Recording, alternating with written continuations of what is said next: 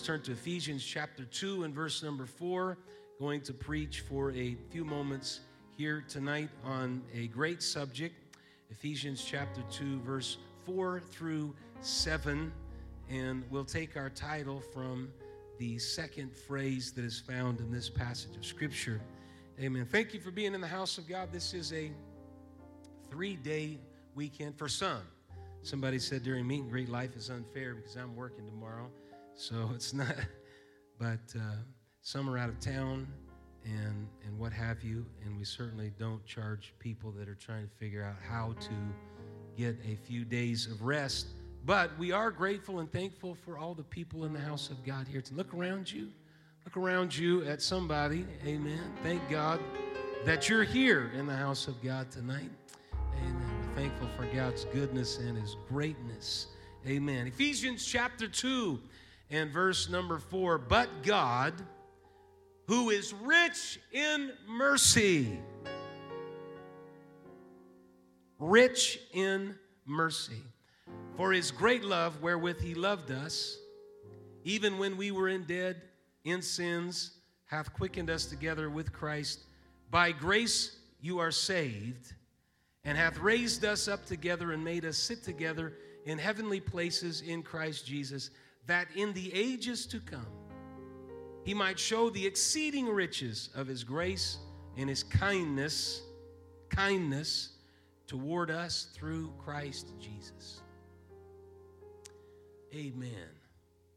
But God, who is rich in mercy, that's what I want to preach for a few moments here tonight.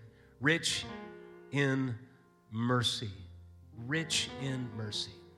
Amen. Let's pray together. Lord, we thank you and praise you for your word.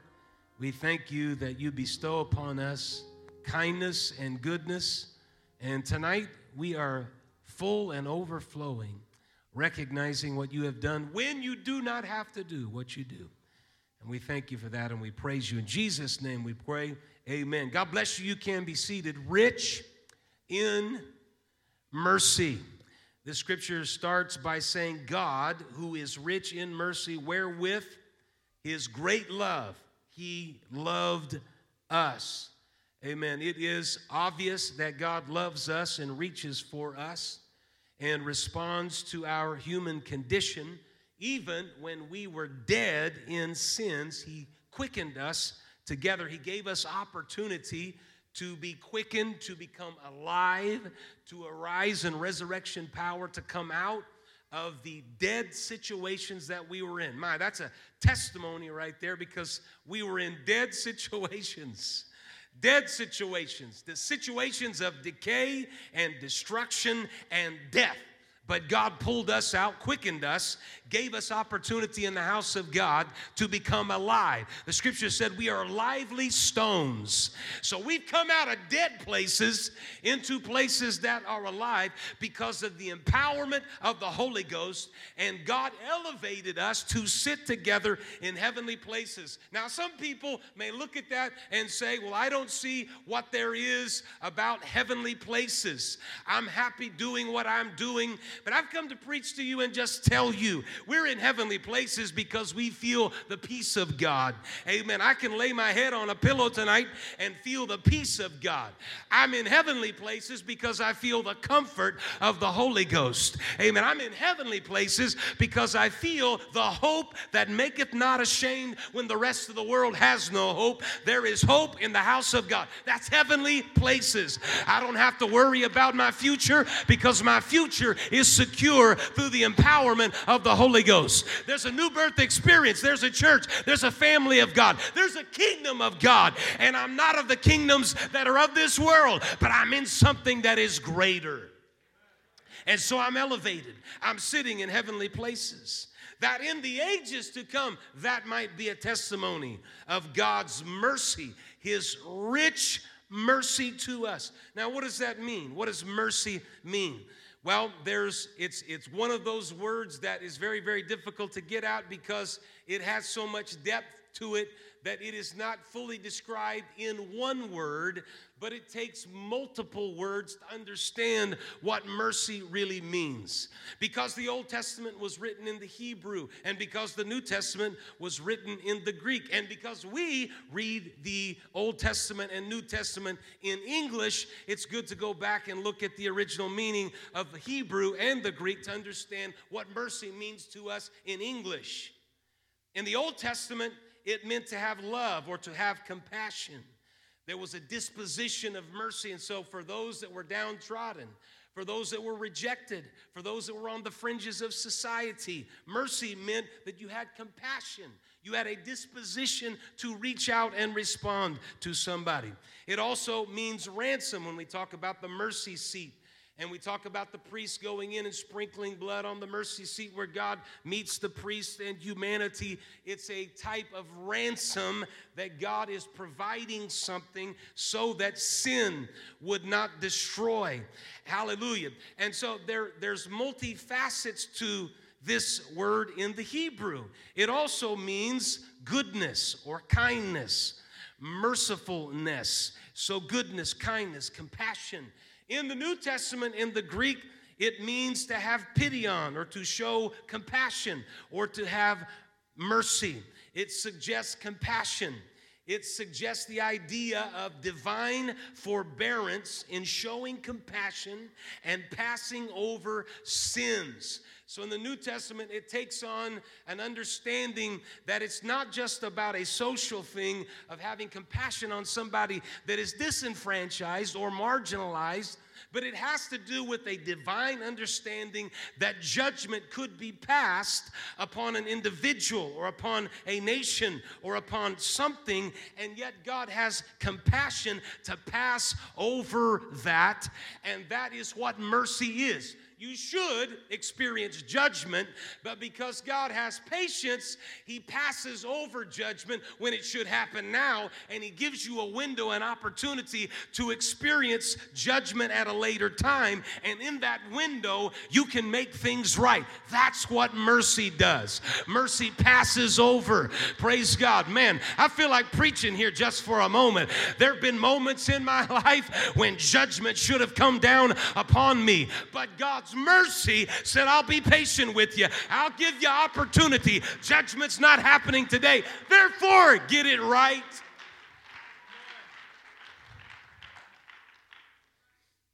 This is what the mean, meaning is of God's mercy to us. It is God's patience in action. God is acting patient. He is extending patience to those who deserve to be punished. Mercy is not something that God owes to us. By definition, mercy cannot be owed, but it is something that God extends in kindness and grace to those that do not deserve it. I want to say something very emphatic right here. You don't deserve mercy, you deserve judgment. You're wrong. The sin you got involved in is wrong. You're human and your fallen nature is wrong. It is rooted in sin. You absolutely deserve the hammer of judgment. But because of God's mercy, I said, because of God's mercy, He's patient with us and He passes over. Praise God. Oh, I feel the Holy Ghost in this place here tonight. If it wasn't for mercy, where would I be? Where would you be? Judgment would already have been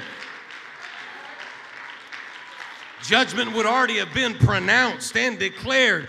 But in the house of God tonight, praise God, there is a merciful God. Hallelujah. If you don't have things right tonight, you can get it right because of the mercy of God. If you failed, you can get up because of the mercy of God. You don't have to stay in that bondage, you don't have to stay in that sin. But because of God's mercy, if you're thankful for God's mercy, why don't you lift up your voice and thank Him right now? Thank you, Jesus, for your mercy. Hallelujah. Your patience to us. Amen. Here's, here's the point. This is, this is what's so amazing is that God extends to us kindness when we don't deserve it.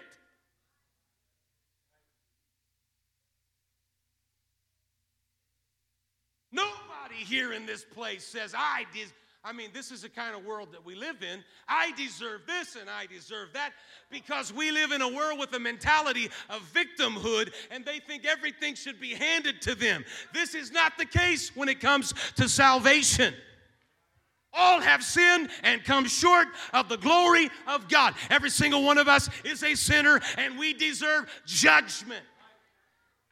So we are not owed anything.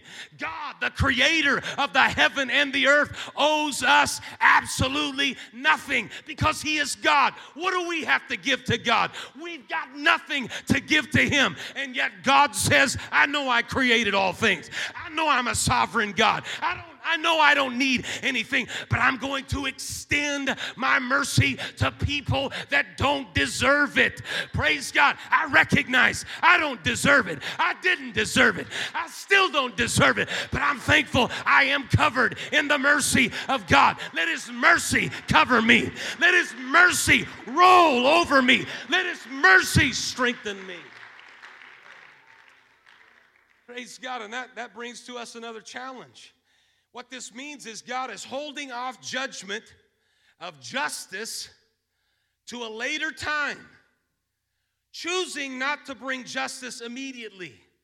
When we see the holiness of God and the horror of sin, mercy says, I'm going to pass over the judgment and give opportunity for an individual to get things right. Some people see God as wielding a hammer and he's waiting for this is this is some people's distorted thinking that he's some God out there, he's an absentee lands, landlord. He has no idea what we go through. He has no understanding of the human condition, and he's just waiting for us to mess up. And when we mess up, He is going to come down with judgment. That is incorrect. That is not biblical. Because every, every, every, every time judgment should come down with the hammer. Mercy says, hold on just a minute. Give an opportunity. Give a space. Have some patience for an individual that can get things right. That's what mercy does.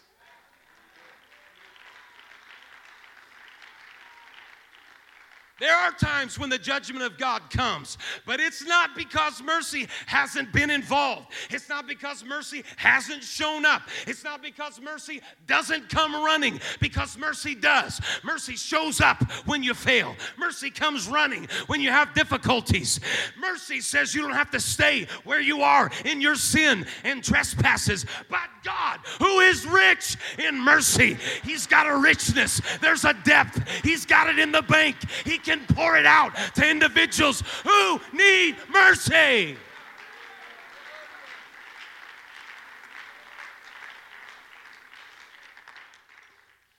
Praise God. We need to be careful with how we judge because we should be judged. Judge not lest ye be judged. Jesus is not saying don't make righteous judgments there. He's saying be careful that you don't judge somebody when yourself is in need of judgment. That's what that means. That's like judging your brother trying to pick out the sliver when you got a big beam in your own eye. Hallelujah. We, we got to get this thing right. Judge not lest ye be judgment. Judgment. Judgment should be upon some of you here in the house of God tonight. And if that's offensive to you, let me say it this way judgment should be upon me right now in the house of God tonight. Praise God. But His mercy says, you know what? There's one more service, there's a message rich in mercy for somebody to reach out and respond to. People that feel like they're judged and justice is coming. Mercy!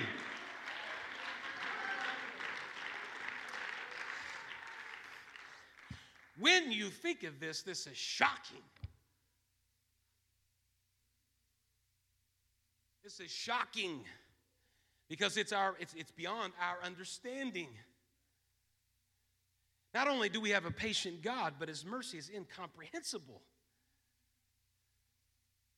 And the, the cross is the place where mercy and grace and justice comes into the picture with clarity because he didn't deserve it, but he took it upon himself. It's incomprehensible how that God would manifest himself in the flesh in the life and personage of Jesus Christ and would take on your judgment. He took on him the sins of the world. Every rotten, vile, stinking sin that you could ever think of, Jesus took that upon himself at Calvary. And all of a sudden, Calvary reveals to us with shocking clarity how the mercy of God goes to the lengths that it does, that Jesus would die for you and for me. I'm not looking for a bullock or a lamb or a turtle dove.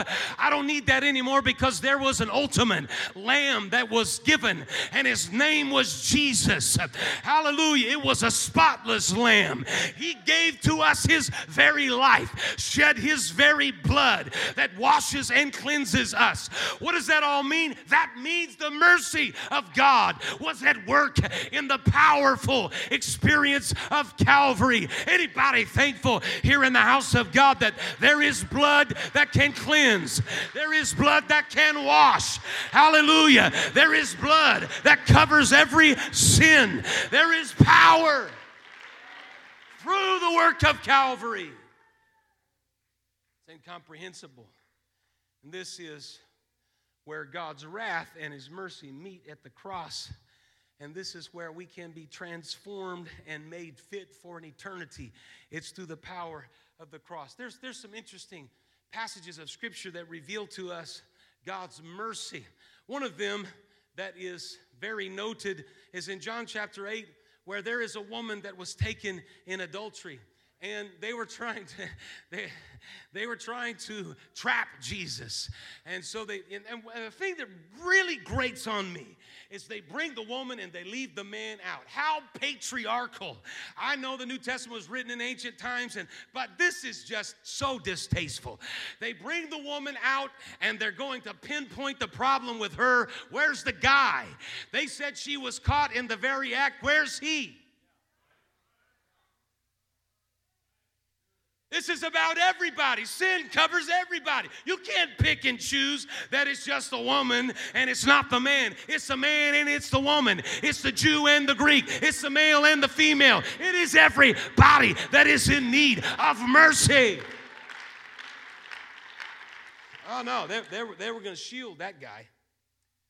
And so they bring her and they said to him, Master, this woman was caught, and the law commands us that she should be stoned. But what do you say? They were tempting him, they were trying to trap him. He stoops down and he starts writing with his finger on the ground, and they're looking. It doesn't say what he wrote. Nobody knows. Everybody has conjectures. What did Jesus write in the sand? Some people said, well, he was writing some of their sins, and so they were embarrassed and ashamed, so they walked away. We, we really know, but whatever he wrote was something that was divine, that impacted them and challenged them to reassess what they were doing and recognize that they were in need themselves. So they dropped the stones and they walked away.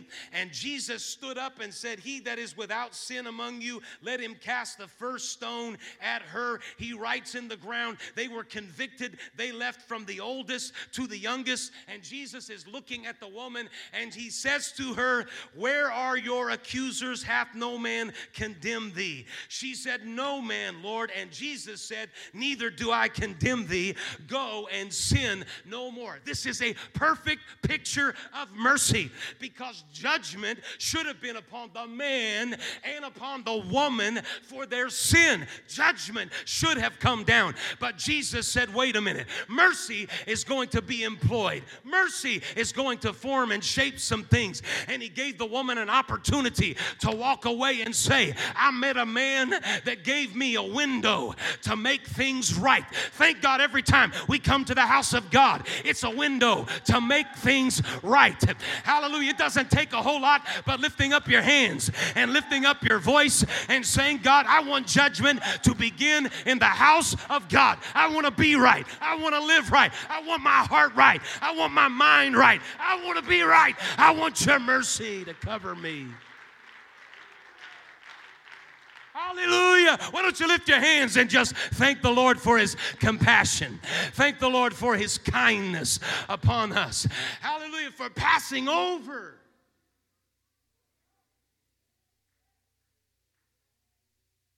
Passing over judgment. Another example in Scripture that's so very, very powerful is the prodigal son. And Jesus is given that parable. It's in the parable where he's talking about when one sinner comes home, heaven rejoices. And so he talks about the lost coin. he talks about all of that. And in there, he's, he's having a dialogue with the Pharisees and he's talking to them. And mercy is, is it's never mentioned or stated, but it is implied emphatically that the prodigal son that asks asks for his inheritance, which is a disrespectful thing, and he takes his his father gives it to him. He takes his money, he goes out, and the Bible says he spends it in riotous living. Now, who who knows what riotous living uh, entails or how that is defined?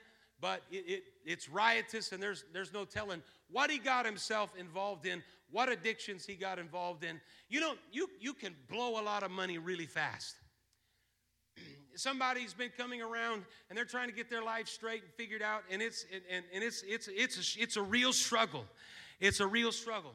And in three days you you can blow you there you, you can just blow money. Somebody said i don't understand how these people that are millionaires and billionaires how can they end up bankrupt? And i don't understand that. Doesn't how can they i only make this amount of money and how's the because everything goes up Everything is elevated. All of a sudden, the toys are more expensive, the homes are more expensive, and now you got this piece of property over there, and that piece of property, and you got cars, you got all this kind of stuff, and it can get away from you very, very fast. That's how it happens. And then all of a sudden, if you're not careful, you get into coping mechanisms that cost a lot of money. And now you've got a palate for things that are very, very expensive. And now you're spending money on, on stuff and, and it goes very, very fast. And if you've got habits, it can go very, very quickly. And there will be people that, that are like leeches. They latch on to your success and your money. And you can, you walk around with a posse and everybody loves you. But when the money runs out, they're nowhere to be found. And he spent all of his money in riotous living and ended up feeding the pigs in a pig pen. And he got to realizing, you know what, where I am, this is terrible. In my father's house, even a servant has more than what I've got. And so he makes his way back to the father's house, thinking that somehow judgment is going to come. He's going to be stripped of titles and identity, but he recognizes it's better at the father's house than it is where I am and where I'm living. I just want to say right here, I believe it's better in the father's house than in the pig pen. I, you, you know what the devil does? He makes the pig pen look very attractive, huh? He markets it and makes the pig pen look like that's where all the fun is. No, it's still a pig pen. You could pretty it up and make it marketed, marketable to people, but it's still the pig pen. At some point in time, you're going to realize I've been sold a bill of goods. It's better in the Father's house.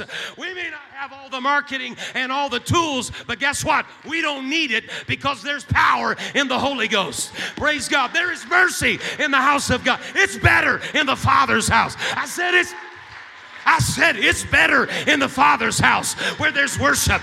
It's better in the Father's house where there's forgiveness. It's better in the Father's house where there's power. Anybody thankful that you're in the Father's house? Hallelujah. The church, the Father's house, the place where the Father is. So he says, I, I, I got to get back to the Father's house, and he makes way. And the scripture says that, and, and Brother McDonald so so preached some elements of this whole story that I'd never even heard of. The father girding himself or girding his clothes up and bearing himself to run to the son is not something that an elder that is very successful would even do. And then why would he do that? Do you remember this? Does anybody remember this? This was so profound to me. I, I, I just sat there slack jaw. I'd never heard this. Never heard that Eastern culture. You, you, you don't, you don't expose yourself because there, there's protocol.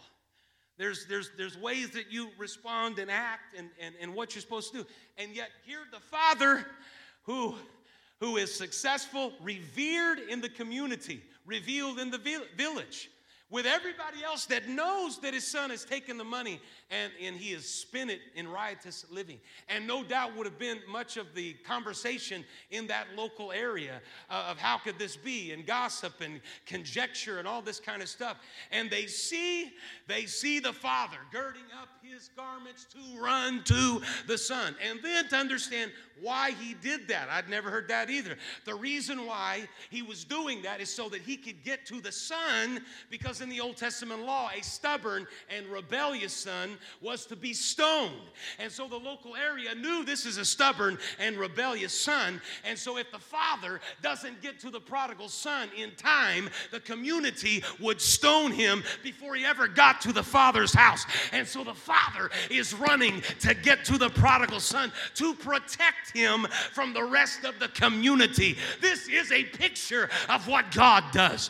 Hallelujah. Sometimes Sometimes God says, you know what? I may be regal and royal, the King of Kings and Lord of Lords, but if I have to debase myself to come down to the realm of humanity, I'll put myself in flesh and I'll come and reach out to a prodigal son and to a prodigal daughter. I'll go running to them to protect them from the enemy. I'll protect them from being stoned, killed, and destroyed because I love them. That's what mercy does. Mercy runs and protects you from judgment that is supposed to happen. Praise God. Come on, somebody. Are you thankful for the mercy of God? Woo! Thank God, Brother Brian. Don't let him run by himself. The mercy of God on his life. Judgment should have happened. Hallelujah. But God gave him a window to make things right in the house of God. Hallelujah. Come on, clap your hands until they all get back in here. Don't stop until they all get back in here. Woo! Hallelujah, hallelujah. Thank God for His mercy.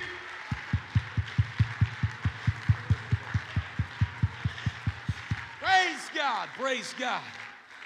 Amen. Is everybody back in here? Yeah, okay. You be seated. You, you got to keep it going until they get back in here because the minute you hit those doors and you hit the lobby, you take off running in here and it's like power. And you hit the back door and you hit the lobby and it's like, what just happened? What just, what just happened? And then you come back in and then you feel kind of conspicuous. I don't even know why I ran out the door. When you get out there, you don't know what, what's going to happen when you're coming back in. So if we're still clapping when you come back in, we'll pick you up from what you feel like you hit when you hit the lobby. Hey. Praise. Praise God. You know why Brother Bryant was running? Because this message is, is reflected in his life. Judgment should have happened in his life. But mercy passed over and said, wait a minute, let's, let's give opportunity. And at some point in his life, he said, you know what? We're going we're going to live for God with everything that we've got. He hasn't missed a beat. If it wasn't for mercy, he and his wife and his daughter wouldn't be in the house of God on fire, consistent, and faithful. He gave some, but it was, it was, he gave some, but it, it, wasn't consistent and it wasn't faithful. But you'll be hard pressed to come to church and not see them in the house of God worshiping with everything that they've got. You, you know why? Because of the mercy of God. Judgment should have said, No, you're out of here, it's over. We've given you time. Justice should have said. But mercy, mercy said, No, no. Mercy said, No. Another example of mercy is you. Praise God. Turn your neighbor and tell them you as he's talking to you.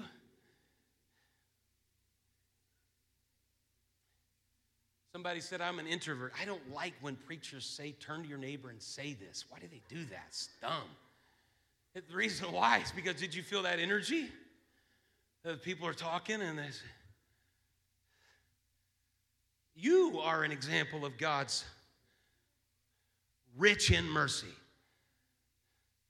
Praise God. Brother Lonnie, I, I'm so proud of what God's doing in your life. You're an example of mercy. You got that voice too when you say amen, everybody knows you're here.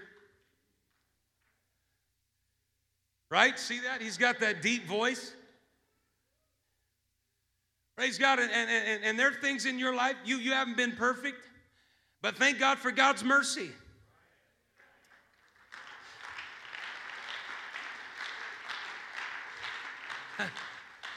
My daughter in law had been coming for church here for a little bit. She'd never heard Lonnie's voice. She came to church, and Lonnie was here, and he said, Amen, one morning. And after church, he said, Who's the guy that said Amen? I've never heard him before because his, his voice makes his presence known.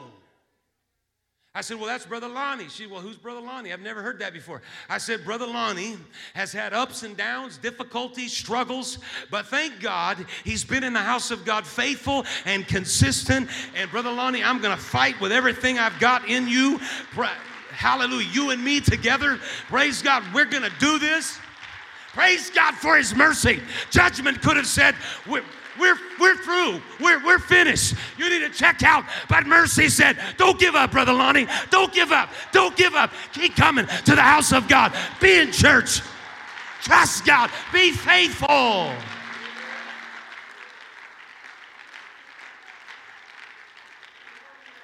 You're an example of God's rich mercy. Hebrews chapter 4 and verse 16 says, Let us therefore come boldly unto the throne of grace that we may obtain mercy and find grace to help in time of need. I come to the house of God and I don't have to come with intimidation. Man, there's these verses are so good. I don't have to come with intimidation. I don't care what your failure is. The scripture said you don't have to come in intimidation. You come boldly and you ask for mercy. Why? Because I need mercy. I know that what I'm in is a mess and I should be judged right now. But mercy says let's delay that, let's pass over that, and let's give opportunity this is why it's not good to ignore mercy because at some point judgment is going to take place. You, you can't have mercy without judgment. And thank God there's judgment and we need mercy. But the judgment is coming. You can't have just mercy. This is one of the this is one of the problems with our religious world because everybody wants mercy, mercy, mercy. Nobody wants judgment. They don't want commitment. They don't want any of that. They, they want to bypass that. That's not treating this discussion appropriately.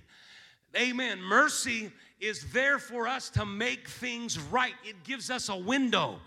God is patient with us and it gives us a window to figure things out because sometimes we don't have it figured out. We're trying to figure it out. We're up and down. We're not always consistent, but mercy is operating and it gives us a window to make things right in our life so that we can become true disciples of Jesus Christ. Praise God. I want to hammer this point. Mercy passes over judgment and gives us opportunity because of its patience. And you are representative of that. First Peter chapter 1 and verse number 3. Blessed be the God and Father of our Lord Jesus Christ, which according to his abundant mercy hath begotten us again unto a lively hope by the resurrection of Jesus Christ from the dead. His rich mercy, his abundant mercy. It's available to us. God is not waiting just to judge us, but He is patient with us and He provides to us His mercy. Titus chapter 3 and verse 5 Not by works of righteousness which we have done, but according to His mercy, He saved us by the washing of regeneration and the renewing of the Holy Ghost. Regeneration is the empowerment of the Holy Ghost that God does, renewing of the Holy Ghost is something that we do. And yet, none of that could happen if it wasn't for the mercy of God. It's the mercy of God that reaches out to us and responds to us as the musicians come in the house of God tonight. Scripture that we read in the beginning said, But God, who is rich in mercy, for his great love wherewith he loved us, even when we were dead in sin.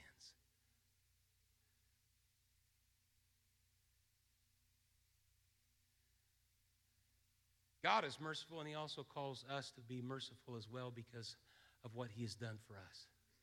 There's examples of this in history that help us get an understanding of what mercy is so that we can understand how great Calvary and the cross is.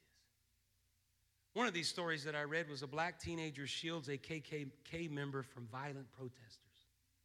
I don't know what the religious persuasions of these two stories I'm going to tell you is, but it encaptures, encapsulates the disposition of mercy. In 1996, a Ku Klux Klan held a rally in the unlikely town of Ann Arbor, Michigan, where they found themselves opposed by an equal but opposite force of protesters. And although there was police and riot gear that were trying to do everything they could do to keep the two sides apart, one guy who got confused ended up strolling through the wrong side of the crowd.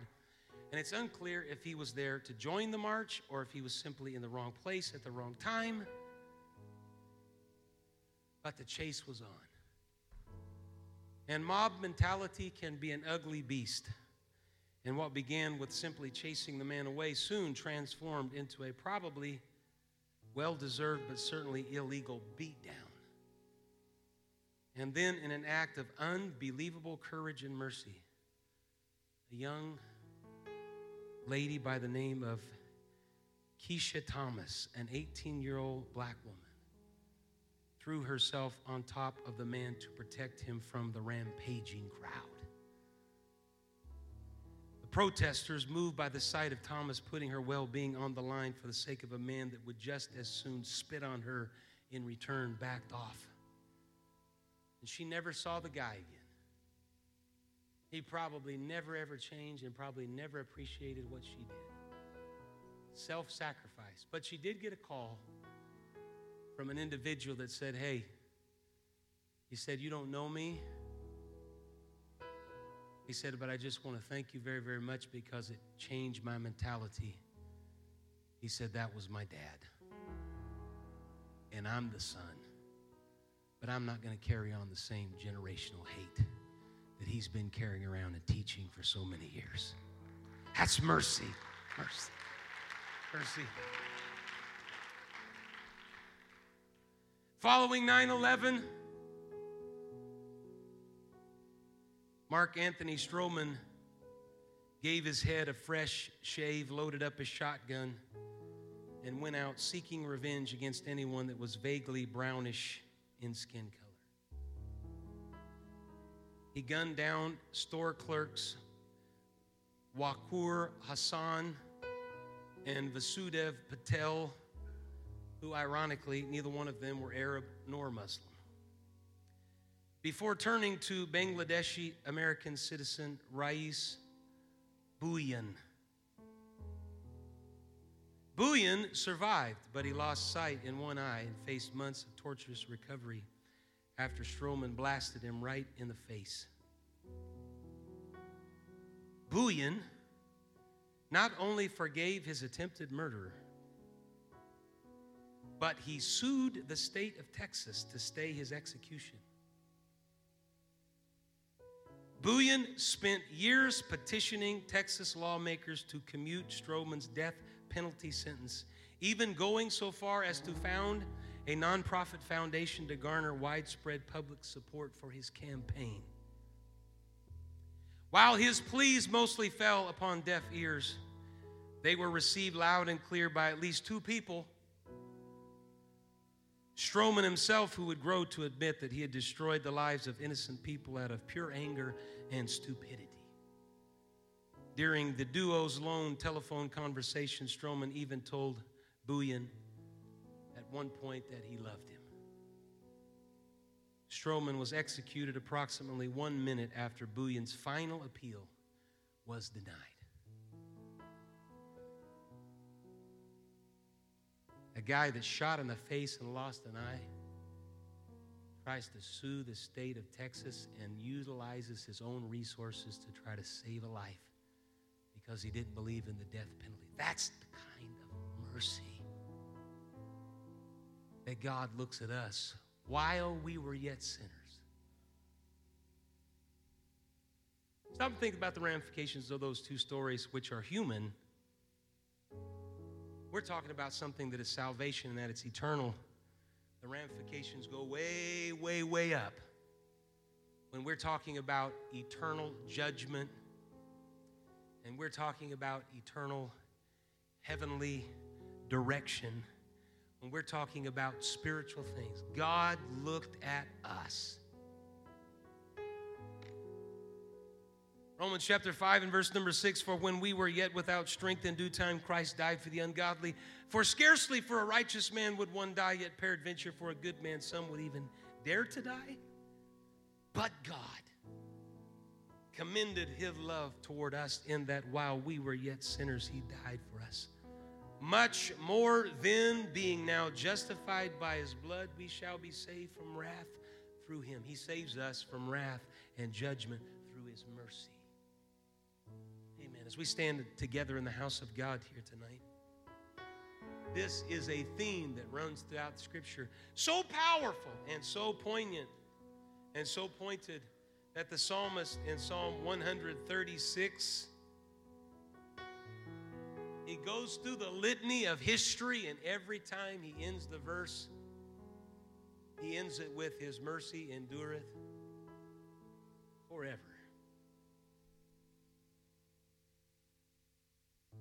Psalm 136, verse number 1. Oh, give thanks unto the Lord, for he is good, for his mercy endureth forever. Oh, give thanks unto the God of gods, for his mercy endureth forever. Oh, give thanks unto the Lord of lords, for his mercy endureth forever. To him who alone doeth great wonders, for his mercy endureth forever. To him that by wisdom made the heavens, for his mercy endureth forever. You catching on? Help me out. To him that stretched out the earth above the waters, for his mercy endureth forever. To him that made great lights, for his mercy endureth forever. The sun to rule by day, for his mercy endureth forever. The moon and the stars to rule by night, for his mercy endureth forever. To him that smote Egypt in their firstborn, for his mercy endureth forever and brought out Israel from among them, for his mercy endureth forever. With a strong hand and with a stretched out arm, for his mercy endureth forever. To him which divided the Red Sea into parts, for his mercy endureth forever. And made Israel to pass through the midst of it, for his mercy endureth forever but overthrew Pharaoh and the host in the Red Sea, for his mercy endureth forever. To him which led his people through the wilderness, for his mercy endureth forever. To him which smote great kings and slew famous kings, for his mercy endureth forever. Sihon, king of the Amorites, for his mercy endureth forever. Hang in there with me. And Og, the king of Bashan, for his mercy endureth forever. And gave their land for an heritage, for his mercy endureth forever. Even an heritage unto Israel, his servant, for his mercy endureth forever. Almost finished. Who remembered us in our low estate? For his mercy endureth forever and hath redeemed us from our enemies, for his mercy endureth forever. Who giveth food to all flesh, for his mercy endureth forever. And the last one, oh, give thanks unto the God of heaven, for his mercy endureth forever. How about we do that together? Let's give thanks. Woo! Praise God. I don't deserve it, but thank God for your mercy. I should receive judgment, but thank God for your mercy. Is there anybody in the house of God tonight that would step out of your pew? Hallelujah. Walk to this front and lift your hands and say, God, I deserve judgment. I deserve justice to be meted out to me. But mercy, your mercy